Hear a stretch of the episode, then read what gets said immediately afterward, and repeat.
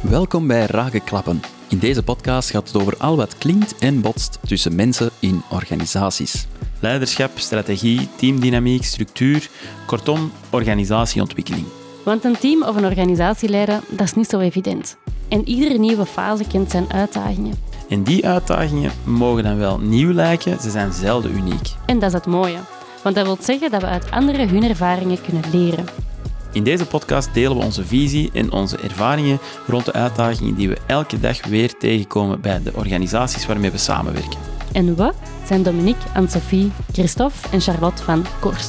Vind je deze aflevering interessant? Geef hem dan zeker een sterretje en deel hem met je eigen netwerk.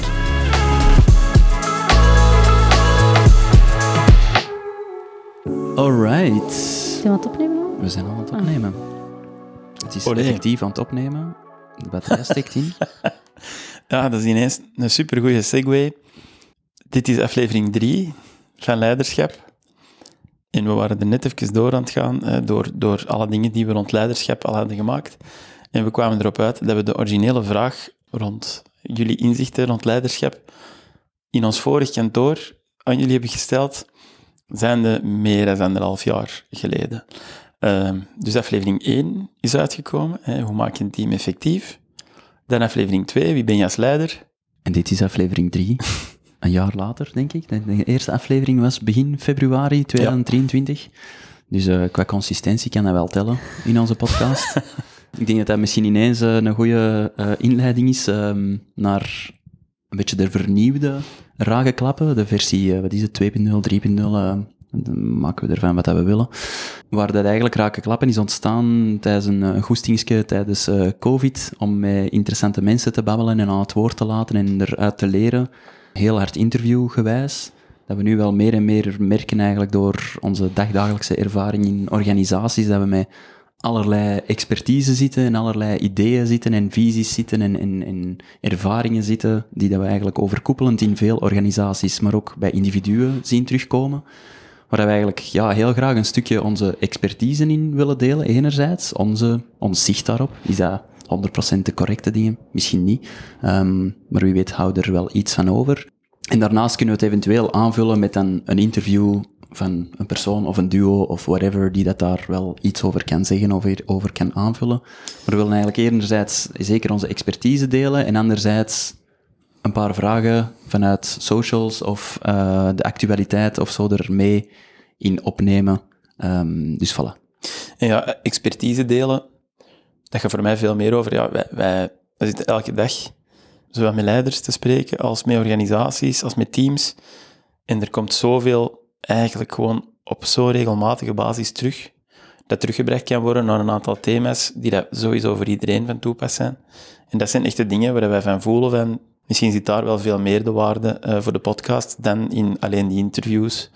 Eh, dat merkt u ook met onze eerste twee afleveringen. Er hebben superveel, superveel mensen op gereageerd. Veel meer dan op de andere. Wat niks zegt over de kwaliteit daarvan of, of hoe nuttig dat die waren. Maar we merken wel dat dat precies veel meer de spot raakt van waar we voor, als koers voor willen staan. Ja, en eigenlijk is het feit dat we... Ah ja, hallo, ik ben er ook bij. Verrassing.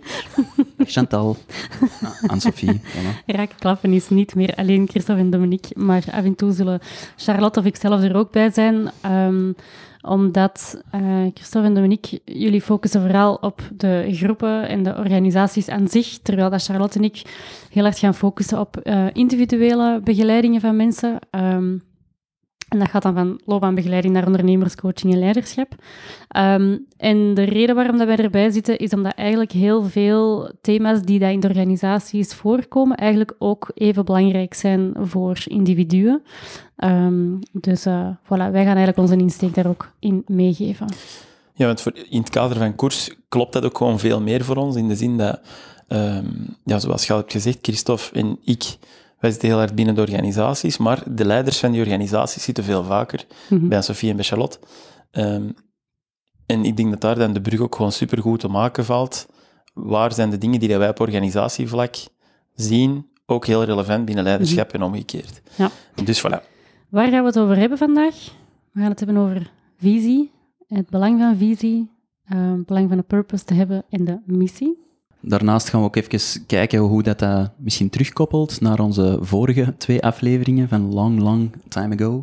En hebben ook een paar vragen uh, binnengekregen. Uh, enerzijds vragen vanuit de praktijk die daar vaak naar boven komen, maar even goed vanuit de social en een heel uh, interessante topic rond actualiteit die we willen aankaarten. Mm -hmm. Dus voilà, dat is een beetje het verloop van vandaag. Ja.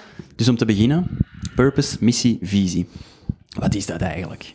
Iedereen die dat een beetje een bredere uh, opleiding met economie of weet ik veel wat heeft gedaan, bij mij was dat zelfs al in het middelbaar bij economie, uh, krijgt zo wel een stukje marketing. En binnen dat stukje marketing begint het altijd met visie, missie en ja, in ons geval is dat dan purpose, hè, dat er dan ook nog bij wordt. Hetgeen dat we er ook algemeen over horen, oh, zo stofferig, missie, visie, purpose, wat moeten daar nu mee? Hè? Dat is goed voor op je website te schrijven enzovoort.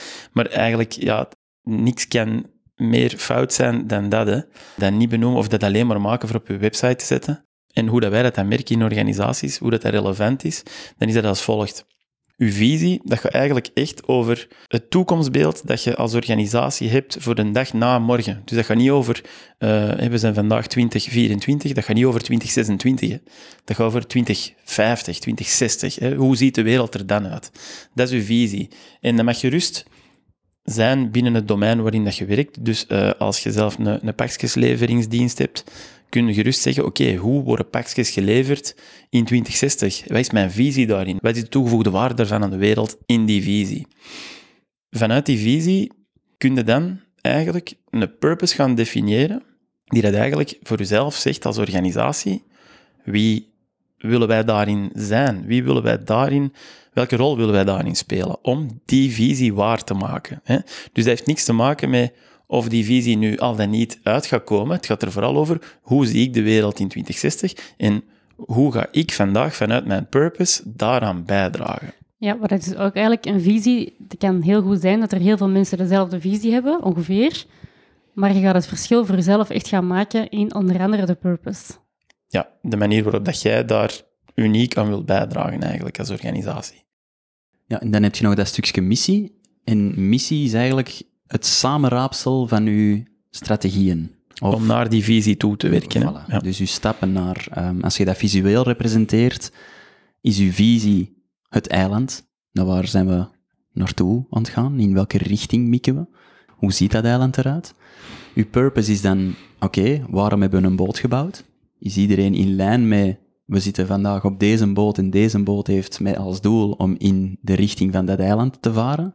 En uw missie is dan, hoe gaan we daar geraken? Welke zeeën moeten we hier gaan doorzwemmen? Hoe gaan we onze boot organiseren? Hoe gaan we ons team op de boot organiseren om daar naartoe te varen. En die zijn dan opgedeeld in kortere termijn strategieën. Voilà, en in dat opzicht, hè, als je met je purpose, met je boot richting je visie, je eiland aan het varen bent, dan kom je ijsschotsen tegen, daar moet je rondvaren. Dat is een strategie. Dan kom je tegenwind tegen, dan moet je daar ook je strategie op aanpassen. Je moet eigenlijk de hele tijd kijken, wat zijn de dingen die we nu het beste kunnen doen om zo snel mogelijk richting die visie te werken. Dat is een stukje missie eigenlijk. En ik denk dat dat ook is, hè, waar uh, Dominique zegt, dat dat vrij stofferig is vanuit de, theorie, hè, die dat je dan in marketing krijgt of bij economie. Ik denk dat dat ook wel gewoon heel vaak het ding is waar wij vandaag op botsen bij organisaties, is net doordat dat zo'n stoffig aspect heeft, dat die vaak ontbreekt bij veel organisaties. Of dat die maar enkel de stoffige plek op de website krijgt, maar dat die niet leeft bij de mensen. Dus als je daar dan gaat vragen van wat is de visie van de organisatie, dat heel veel mensen, geen idee, wat is de purpose van organisatie? Snapte waarom dat we de dingen doen hier? Kunnen daar een consistent beeld op geven. Ja, dat is iets wat ik bij individuele begeleiding ook altijd vraag. Hè? Dat we het dan hebben over visie. En wat ik, mij daar heel erg opvalt, is dat heel veel ondernemers uh, dan als antwoord geven van ik wil uh, binnen vijf jaar met zoveel mensen zijn, of ik wil um, de beste zijn in, in onze sector. Of ik wil, en dat zijn veel meer doelen. Hè. Um, en ik merk dat visie en doelen heel vaak verward wordt. En een doel kunt je bereiken. Je kunt een plan maken en als jij bijvoorbeeld een marathon wilt lopen over twee jaar, dan kun je een plan maken, je kunt dat volgen en dan ga je dat doel bereiken. Maar dat is geen visie. Een visie is eigenlijk iets wat je niet per se het is niet zoiets dat je kunt bereiken en dan is het klaar of zo. Dat is een ongoing process. En dat is vooral in een ideaal scenario is dat oneindig iets Ja. dat je kunt blijven bijdragen.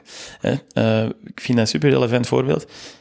Ik heb dat ook al gehad, dat ik bij klanten kwam zitten, en, of bij potentiële klanten, en dat die tegen mij zeggen, over eh, x jaar zijn wij hier met 50, hè? maar die zitten dan op dat moment met 10.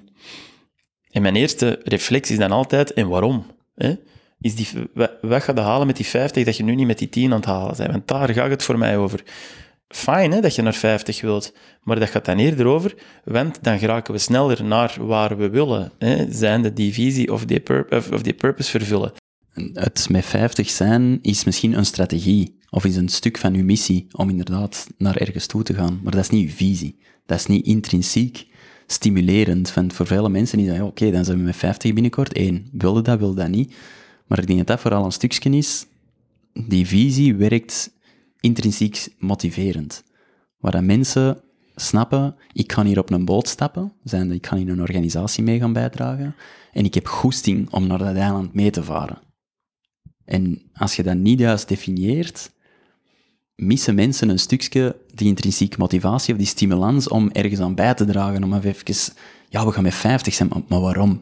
Wat mij ook wel heel erg opvalt, is dat ehm, als we begeleiden heel veel mensen die ook misschien niet meer zo gemotiveerd zijn in hun job of zich niet meer zo goed voelen in hun job, maar niet, niet zo goed weten hoe dat, dat komt. Heel veel mensen komen met de vraag van ja, ik voel me eigenlijk niet meer zo goed in mijn job, maar ik doe dat wel graag. Dus hoe komt dat dan? En wat wij merken, is dat het er ook wel vaak op uitkomt dat die mensen intrinsieke motivatie missen. En heel vaak komt dat neer op heel dit thema. Dat er eigenlijk niet echt een uitgeschreven visie is en dat ze eigenlijk niet weten waarom dat ze elke dag moeten komen werken. En dat er heel veel focus in de organisatie ligt op de strategie en op de doelen dat ze moeten bereiken en al die zaken. Maar dat ze eigenlijk niet weten waarom moet ik al die doelen bereiken en wat, wat ben ik hier eigenlijk elke dag aan het doen. En dat dat zoveel impact heeft op de motivatie of demotivatie van iemand. Ja, want cijfers, cijfers, cijfers, uiteraard zijn die belangrijk, maar voor veel organisaties en leiders verwarren een cijfer met een richting. Een cijfer, dat gaat bij wijze van spreken over, we hebben naft nodig voor onze auto om naar een doel te rijden. En dat is gewoon iets dat je nodig hebt om te kunnen blijven rijden, maar waar dat mensen voor 's morgens opstaan om uit hun bed te komen, te komen werken, is wel degelijk weten waar dat die auto naartoe rijdt. En dan begrijpen ze wel dat er naft nodig is om daar naartoe te rijden. Maar die naft aan zich is niet motiverend. Het gaat net over waar draag ik aan bij, waar heb ik impact op en op welke manier draag ik mijn steentje bij aan gelijk wat. Hè. Eh, dat hoeft helemaal niet eh, iets wereldreddends te zijn, hè, maar Om dat misschien wat concreter te maken, er zijn natuurlijk eh, heel wat voorbeelden van bedrijven, soms grote bedrijven, soms kleinere bedrijven, en je kunt je misschien al een paar bedrijven inbeelden met een heel duidelijke visie of purpose of zo, dat je zelf heel belangrijk vindt. Wij gaan hier gewoon even ons eigen voorbeeld aan geven, om het misschien iets of wat concreter te maken. Dus voor ons luidt onze eh, visie dat wij eigenlijk geloven in een wereld waarin mensen in verbinding staan met zichzelf en de buitenwereld. Ja, dus eh, vandaag merk je heel veel, ook mede door fake news, maar evengoed door, ja, door gewoon globale tendensen, ook door social media een beetje. De wereld is heel gepolariseerd in ons idee. En dat is echt niet alleen op het internet zo. Dat is ook echt binnen organisaties zo. Mensen zijn nogal rap in kampen verdeeld. Ehm, en het gaat veel vaker over kijken van wat, hebben we gemeenschappelijk en op welke manier kunnen we eigenlijk bijdragen aan elkaar, eerder dan hoe staan we tegenover elkaar. Ehm, dat zien wij elke dag, maar we voelen wel dat er veel werk aan is. Of dat daar in ieder geval vanuit onze hoek wel aan gewerkt mag worden. En dat is het stuk vanuit organisaties. Ehm, als we kijken naar eh, de mensen in het algemeen, los van in welke organisatie dat ze ook zitten, zie je ook wel dat de wereld, ehm, of onze maatschappij, best wel individualistisch is. Ook daar, communities, social media. Er, er zijn minder communities als vroeger. Eh, er is heel veel sociale media. Als je kijkt naar jongeren, jongeren zitten van heel jongs af aan eigenlijk al heel veel met hun gsm bezig. Dus er is eigenlijk... We zitten eigenlijk sowieso al in een maatschappij waar dat er veel minder verbinding is, maar als mens, het is een, een fundamentele menselijke behoefte om je verbonden te voelen. We hebben dat allemaal nodig als mens. En er is nog nooit zoveel eenzaamheid geweest als nu. Dus die verbinding is gewoon mega belangrijk. Nu, meer als ooit. En dat gaat naar de toekomst toe nog belangrijker worden, naarmate dat ook technologie gaat evolueren. Dus visie, wij geloven in een wereld waarin dat mensen in verbinding staan met zichzelf en de buitenwereld. Goed, Dat is dat eiland. En dan heb je de purpose, dat is uh, de boot, of dat is de reden waarom dat we de boot hebben gebouwd richting het eiland. Uh, en dat is voor ons dat wij mensen en organisaties willen stimuleren om vanuit introspectie hun kern te ontdekken en zo te groeien op lange termijn. Die kern, dat is zo belangrijk, omdat je in eerste instantie voor jezelf moet besloten hebben, wie wil ik zijn, ook vanuit waar moeten mijn beslissingen vertrekken. Zeker voor verbondenheid met de rest van de wereld, moeten gewoon dat helder hebben, omdat je van daaruit uit een goede fundering begint. Alles begint gewoon echt bij wie ben ik, waar sta ik voor, om dan te kunnen kijken waar wil ik naartoe. Daar komt het eigenlijk op neer. En van daaruit gaat het dan naar missie. Hè? Op welke manier proberen wij vanuit die purpose bij te dragen aan die visie. Hè, dat is dan via onze missie. Namelijk, wij zijn een lange termijn partner die zinvolle interventies begeleidt met aandacht voor alle delen van het geheel. Voor organisaties gaat dat erover, ja, zinvolle interventies, dat zijn vaak workshops, dat zijn teamworkshops, dat zijn groepscoachings rond visie, missie, purpose.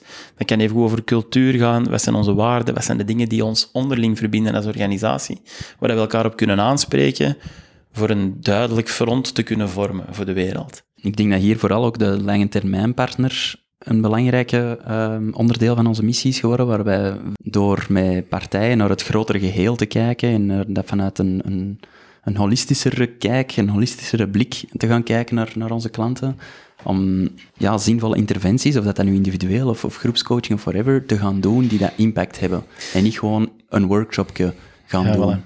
En als je de analogie van een tuinman pakt, uh, dat, dat Christophe vaak gebruikt, wij werden uitgenodigd in een organisatie om de haag te scheren of een, uh, een gazon om te spitten, dat soort dingen. Denk dan aan een cultuurworkshop of een teamsessieke voor een team beter te doen werken. Maar along the way zijn wij wel beginnen zien van ja, eigenlijk door alle dingen die we al hebben gedaan, beginnen wij ook wel binnen organisaties patronen te zien die ook bij anderen hebben gespeeld. Maar omdat je toen in een cultuurworkshop zat, hadden wij zo gemakkelijk het idee van, ja, we zijn gevraagd om de haag te scheren, dus we kunnen over de rest niet spreken, want anders moeten wij weer een nieuwe workshop verkopen en dat is lastig, want je hebt nog niet afgewerkt. Dus nu zijn wij veel meer hè, naar dat holistische geëvolueerd, waarin dat wij eigenlijk veel meer gewoon de tuinman willen spelen en ze zeggen, kom eens naar onze haag kijken, maar het zou heel goed kunnen dat wij eigenlijk, terwijl we die aan het snoeien zijn, zien van, oh, maar het is hier kurkdroog. Of het staat hier net onder water.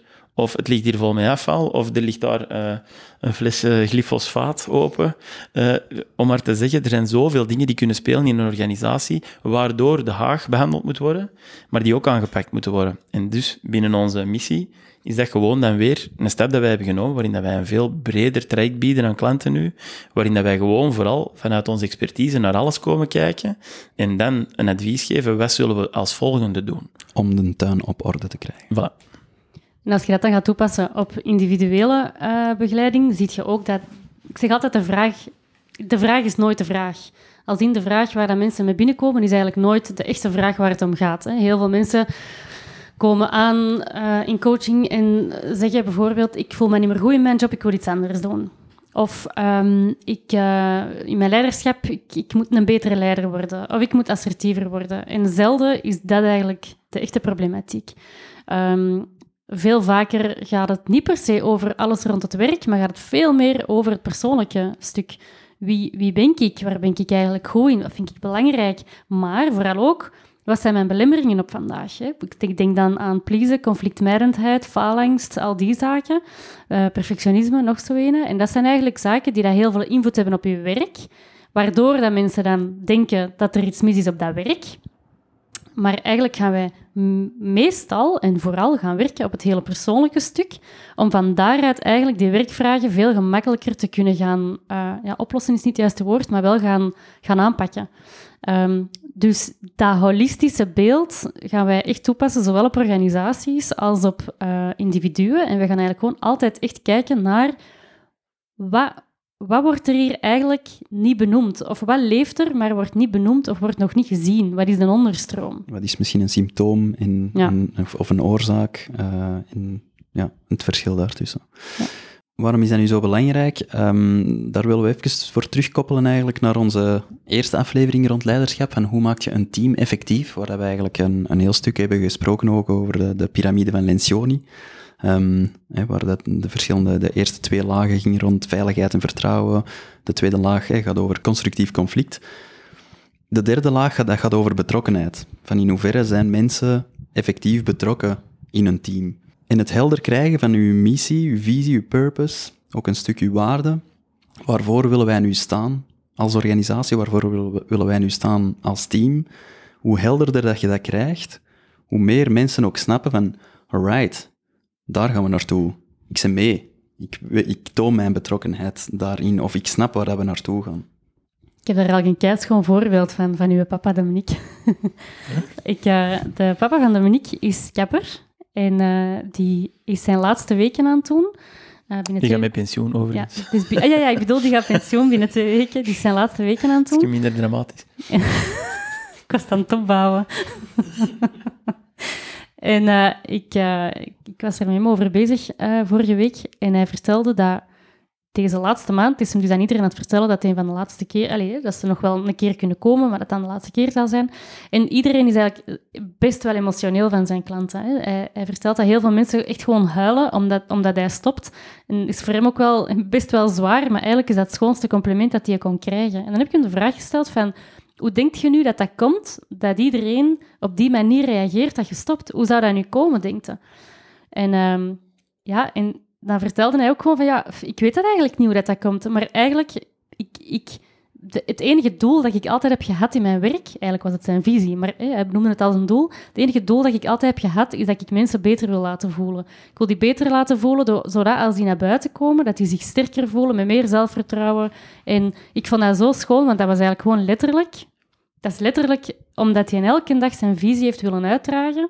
Wou, is die zaak 40 jaar, denk ik, 40 Ja. jaar lang, heeft hij zo goed gedraaid en zijn mensen nu gewoon emotioneel dat hij stopt. Dat is toch het schoonste dat je kunt, dat je kunt voorstellen.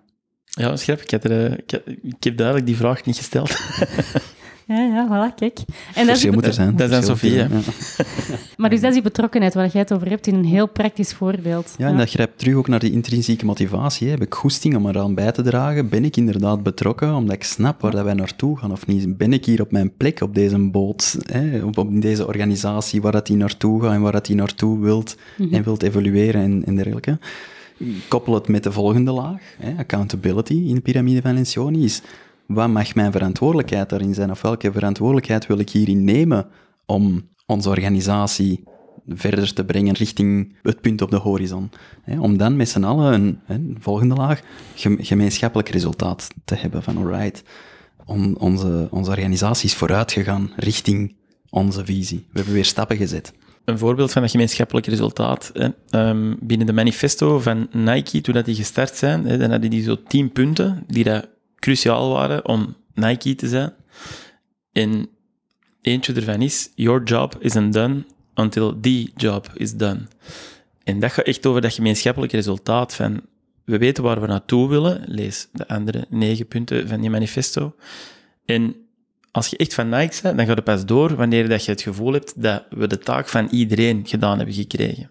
Een voorbeeldje daar, het management gaat mee de stok tellen op het eind van het jaar, omdat ze weten dat dat zoveel werk is en dat dat eigenlijk zo belangrijk is voor de organisatie dat niet alleen het magazijn dat moet doen, bijvoorbeeld.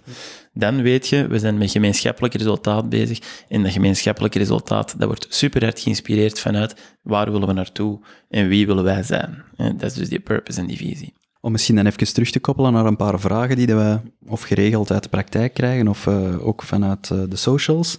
Ehm, een eerste vraag is, ja, kan uw visie veranderen of duidelijker worden doorheen de jaren?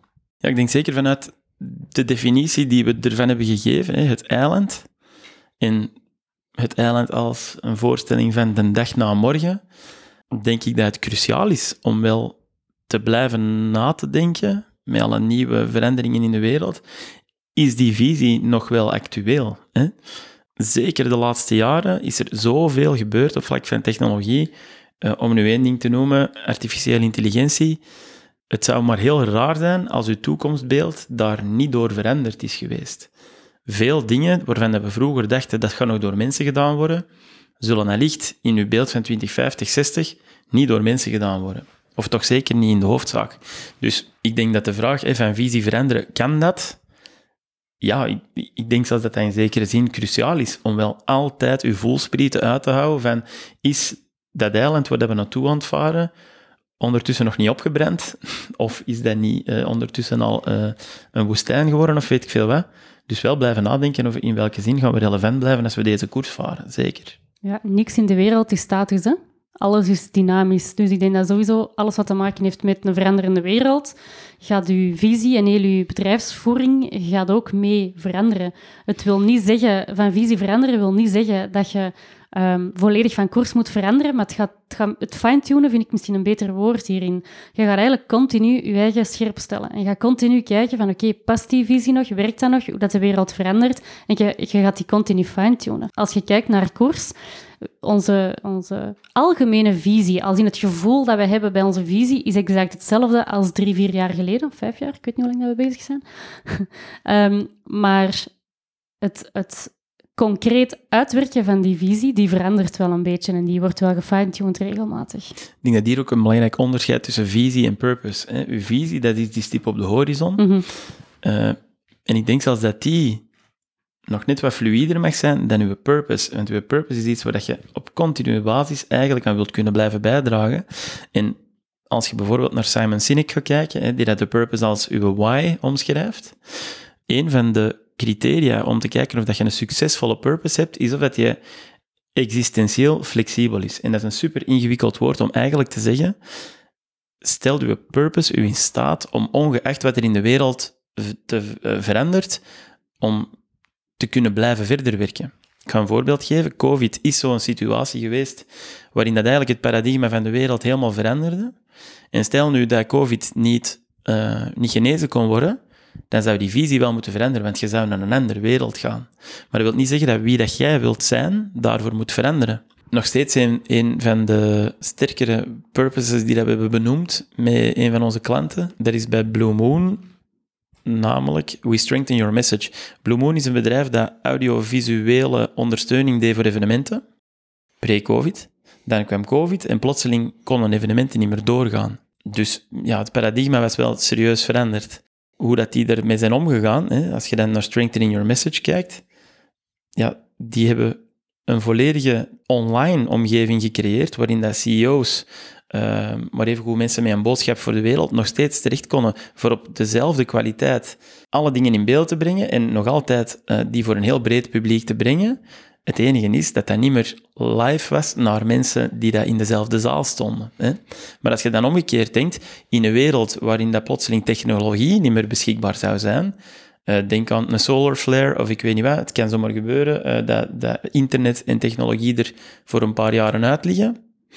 Stel dat dat gebeurt, dan is die strengthening your message nog steeds in staat om hun bedrijfsvoering te blijven uh, garanderen.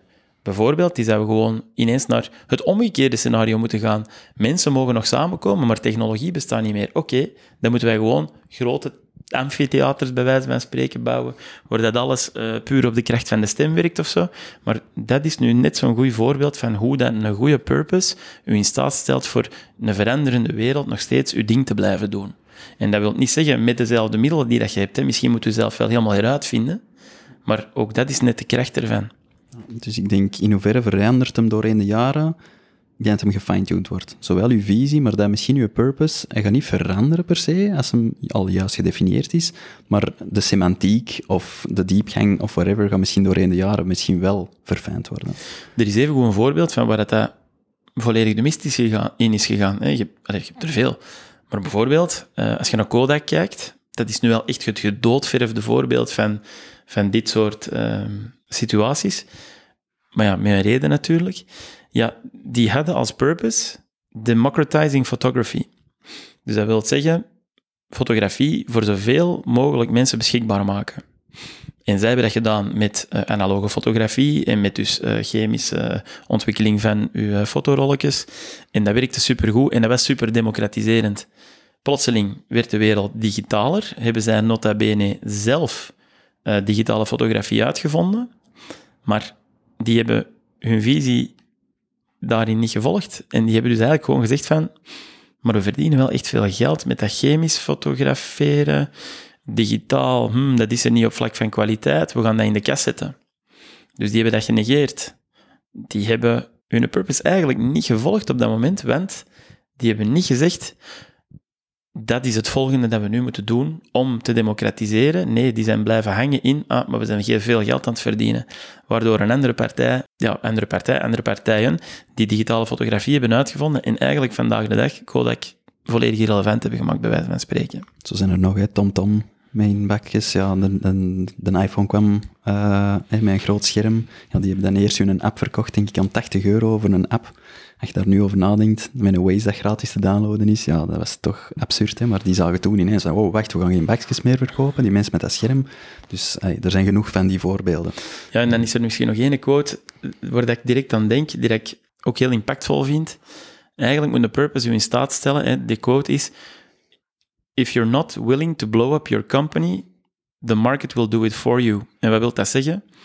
Als je niet van zin bent om zelf te veranderen op het moment dat je merkt dat er iets op de proppen aan het komen is dat u irrelevant gaat maken, dan gaat de markt het voor u doen. Dus, om dan finaal een antwoord te geven op, kun je van visie veranderen of kun, kan die duidelijker worden doorheen de jaren? Zeer zeker, want ik denk dat het enige, de enige manier om te overleven in een wereld die zo rap verandert, net is om te blijven kijken en te blijven zien van hoe kan ik hier mee omgaan en kunnen wij als organisatie hier relevant in blijven. En ik denk dat dat mooi aansluit met onze volgende vraag. Zijn de, wat als uw acties niet in lijn zijn, um, of dat je beseft dat je, dat je acties afwijken misschien van je visie, moet je dan teruggaan naar je kern of bijvoorbeeld een afsplitsing maken? Ja, en ik denk in eerste instantie, wanneer je die vraag stelt, denk ik dat je al goed bezig bent, want je weet al, toekoer, wat je purpose is. Hè? Dus je kunt al identificeren, oei, hetgeen dat we hier aan het doen zijn, we zijn ermee aan het afwijken. Hè? In veel organisaties is dat helaas zelfs nog niet zo. Die doen dingen omdat ze denken, ah, meer omzet, en logisch, want meer omzet. Maar als je dan, eens dat je bezig bent met purpose definiëren, zijn er altijd mensen die dat ineens zo een of andere ingave krijgen van, oh my god, waarom hebben wij in godsnaam bedrijf X overgenomen, want dat heeft niks te maken met wie dat wij willen zijn. Zo van die dingen krijg je automatisch wanneer dat je je purpose scherp aan het zetten bent. Dus wanneer dat dan niet in lijn is, ja, dan denk ik dat je vooral voor jezelf moet afwegen in hoeverre is de actie dat je dan neemt, die niet in lijn is, heel efremmend voor waar je met je organisatie naartoe wilt, of valt dat allemaal nog wel mee? Dat is een heel belangrijke, denk ik. Ga er net achteruit erdoor of ga er nog wel een beetje vooruit? Maar... Ja, is dat continu een, een checklist voor jezelf, hè? dat je gebruikt? Klopt deze nog of klopt deze niet? De, simpelste toepassing van wat als het niet in lijn is, uh, heb ik onlangs gehoord bij de eigenaar van een bedrijf waarmee we werken.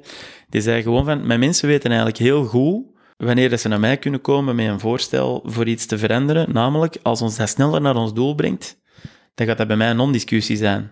Maar wanneer dat voor mij niet duidelijk is, gaan ze het moeten onderbouwen. En wanneer het tegenstrijdig is aan waar we naartoe willen, dan is het eigenlijk al voordat de discussie gevoerd is afgeschoten.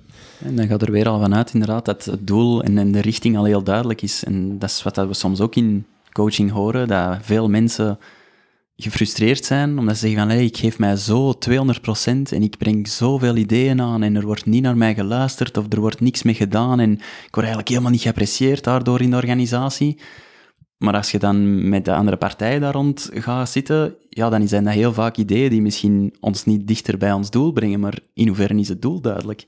En wat zou dat die mens brengen als het doel wel helder was, dat dan zegt, oh ja, maar dan is dat idee irrelevant. Maar doordat dat niet duidelijk is, ja, creëert dat heel veel frustratie van, ja, maar nou, nou waar zijn we eigenlijk aan het varen? En dan een laatste vraag, die is eigenlijk uit de actualiteit gekomen. Uh, op 30 januari werd er op VRT Nieuws uh, gepost aan Neuralink, dat is een bedrijf van Elon Musk, plaatst eerste hersenimplantaat in menselijke proefpersoon. Uh, en dan, uh, quote, we staan nog veraf van hacken van gedachten. En daar kwam dan de vraag uit voort, Elon Musk die investeert in, ja, of investeert, of die start Tesla, Starlink, ruimtereizen, SpaceX dus, en nu dus ook met Neuralink hersenchips.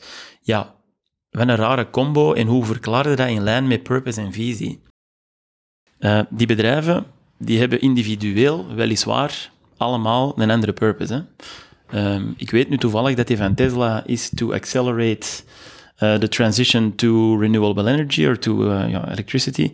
Maakt al niet helemaal uit, maar het grappige is dat eigenlijk tussen al die bedrijven die daar net genoemd zijn, wel degelijk een centrale visie zit.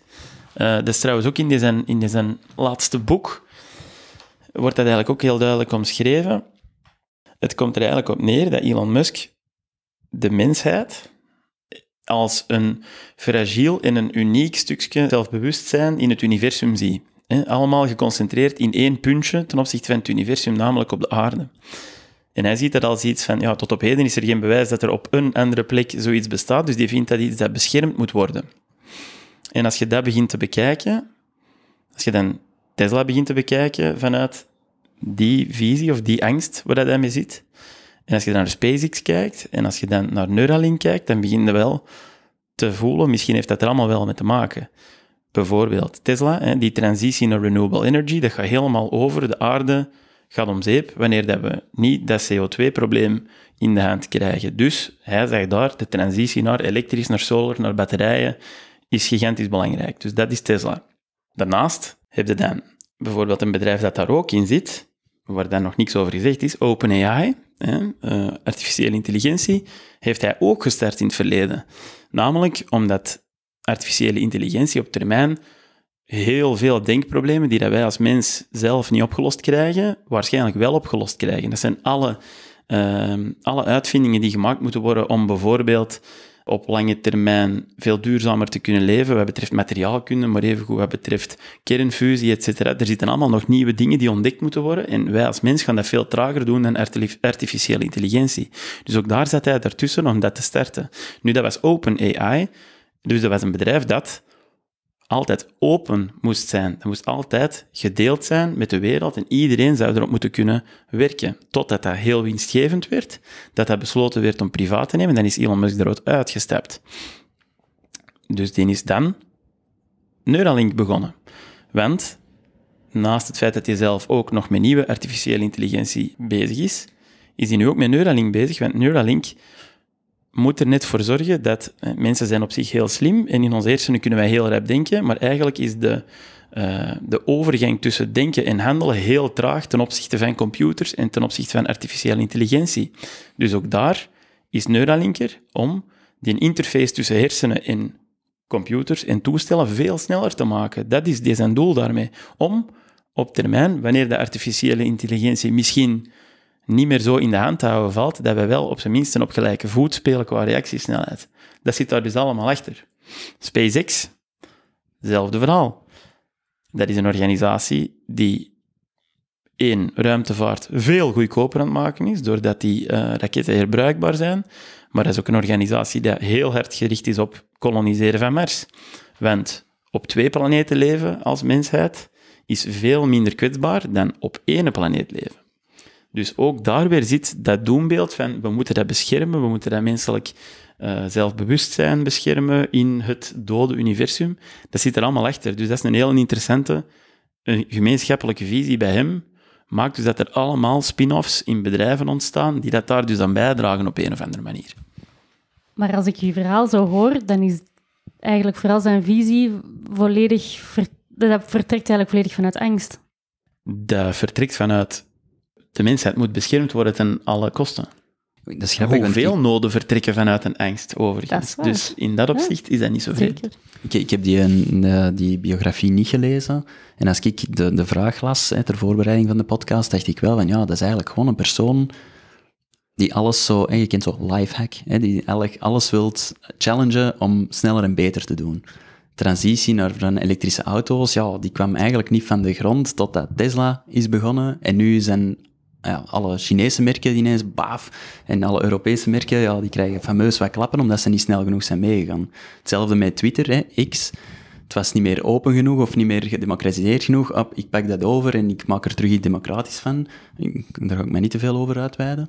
Um, ik heb het bewust niet genoemd, want dat was nu wel geen topper. Nee, uh, maar hetzelfde met SpaceX, ja, dat ging allemaal niet rap genoeg. Oké, let's go, we gaan dat proberen. En ik denk dat bij de laatste raket ervan ging afhangen of dat ze nu uh, failliet gingen gaan of niet. Die raket moest echt landen, anders waren ze failliet. Maar hij heeft het toch maar weer gedaan. Dus echt wel veel risico nemen. Hetzelfde met Tesla, hoe vaak dat ze dat hebben gezegd in 2013, 14, van oh, die zijn binnenkort allemaal failliet.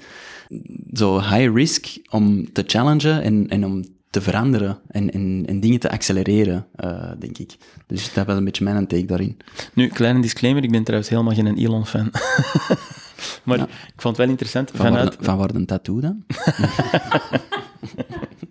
Ehm, Misschien als afronding, om even eh, gewoon in, in een nutshell, waarom vinden wij deze, deze aflevering zo eh, belangrijk en dat we ze toch na een jaar tijd hebben gemaakt? een jaar Ehm, over gekoud hebben. Ik- eh, Nee, we hebben er geen jaar over gekoud. Hè. We hebben het eh 38 keer opgenomen en gewoon veel te veel eh, technische storingen gehad. Dus ik ben echt gelijk een, een, een zot nu heel de tijd aan het zien. Is het nog aan het opnemen? Is het nog aan het opnemen?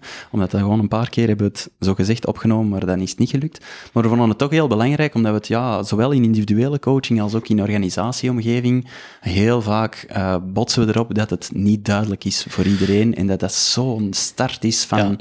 Al de rest van je strategie, van hoe dat je je organisatie gaat organiseren, van wie dat welke rollen gaat opnemen, dat start gewoon heel vaak daarbij, ermee dat we dat zo belangrijk vinden. Ja, en naast dat het zo belangrijk is, zorgt het ook gewoon dat als mensen hun visie duidelijk hebben, dat je hele bedrijfsvoering gewoon veel meer vanuit een fundament kunt doen. De antwoorden komen ook vaak veel gemakkelijker en vlotter als die visie duidelijk is. Het is gewoon je handleiding. Dus het is gewoon ook efficiënter en handiger. En voor mij, ehm, ik ben in het verleden altijd een serieuze marketing-fan geweest. Ik heb dat allemaal gestudeerd en zo. Eh, en voor mij was altijd de ultieme samenvatting van marketing, alle neuzen in dezelfde richting krijgen. Ja, en voor mij is, is purpose en visie net dat. Alle neuzen in dezelfde richting, weten waar we naartoe varen en zien dat er zoveel mogelijk mensen in diezelfde richting aan het varen zijn. En dan heb ik het zelfs niet over mensen binnen uw organisatie alleen, dan heb ik het even goed over inspirerend zijn voor anderen om misschien ook een bedrijf te starten, om ook in die richting te varen. Want daar gaat dat over. Dat gaat over een movement creëren in de richting dat jij wilt en idealiter met zoveel mogelijk. Mag ik nog een laatste ding toevoegen? Ik vind ook dat als je bezig bent met visie, dan kun je impact maken op de wereld, in plaats van dat je doelen alleen gaan over groeien en winst maken en omzet. Maar dit gaat voor mij eigenlijk echt over bijdragen. De wereld heeft het nodig dat er mensen zijn die zich willen inzetten om de wereld een mooiere plek te maken, of een betere of een efficiëntere plek te maken. En daarom vind ik visie eigenlijk zo belangrijk. Dus voilà. Triggert deze aflevering iets bij u, in misschien de organisatie waar je werkt of voor uw eigen persoon? Ehm, side note, iedereen zijn purpose is mensen helpen.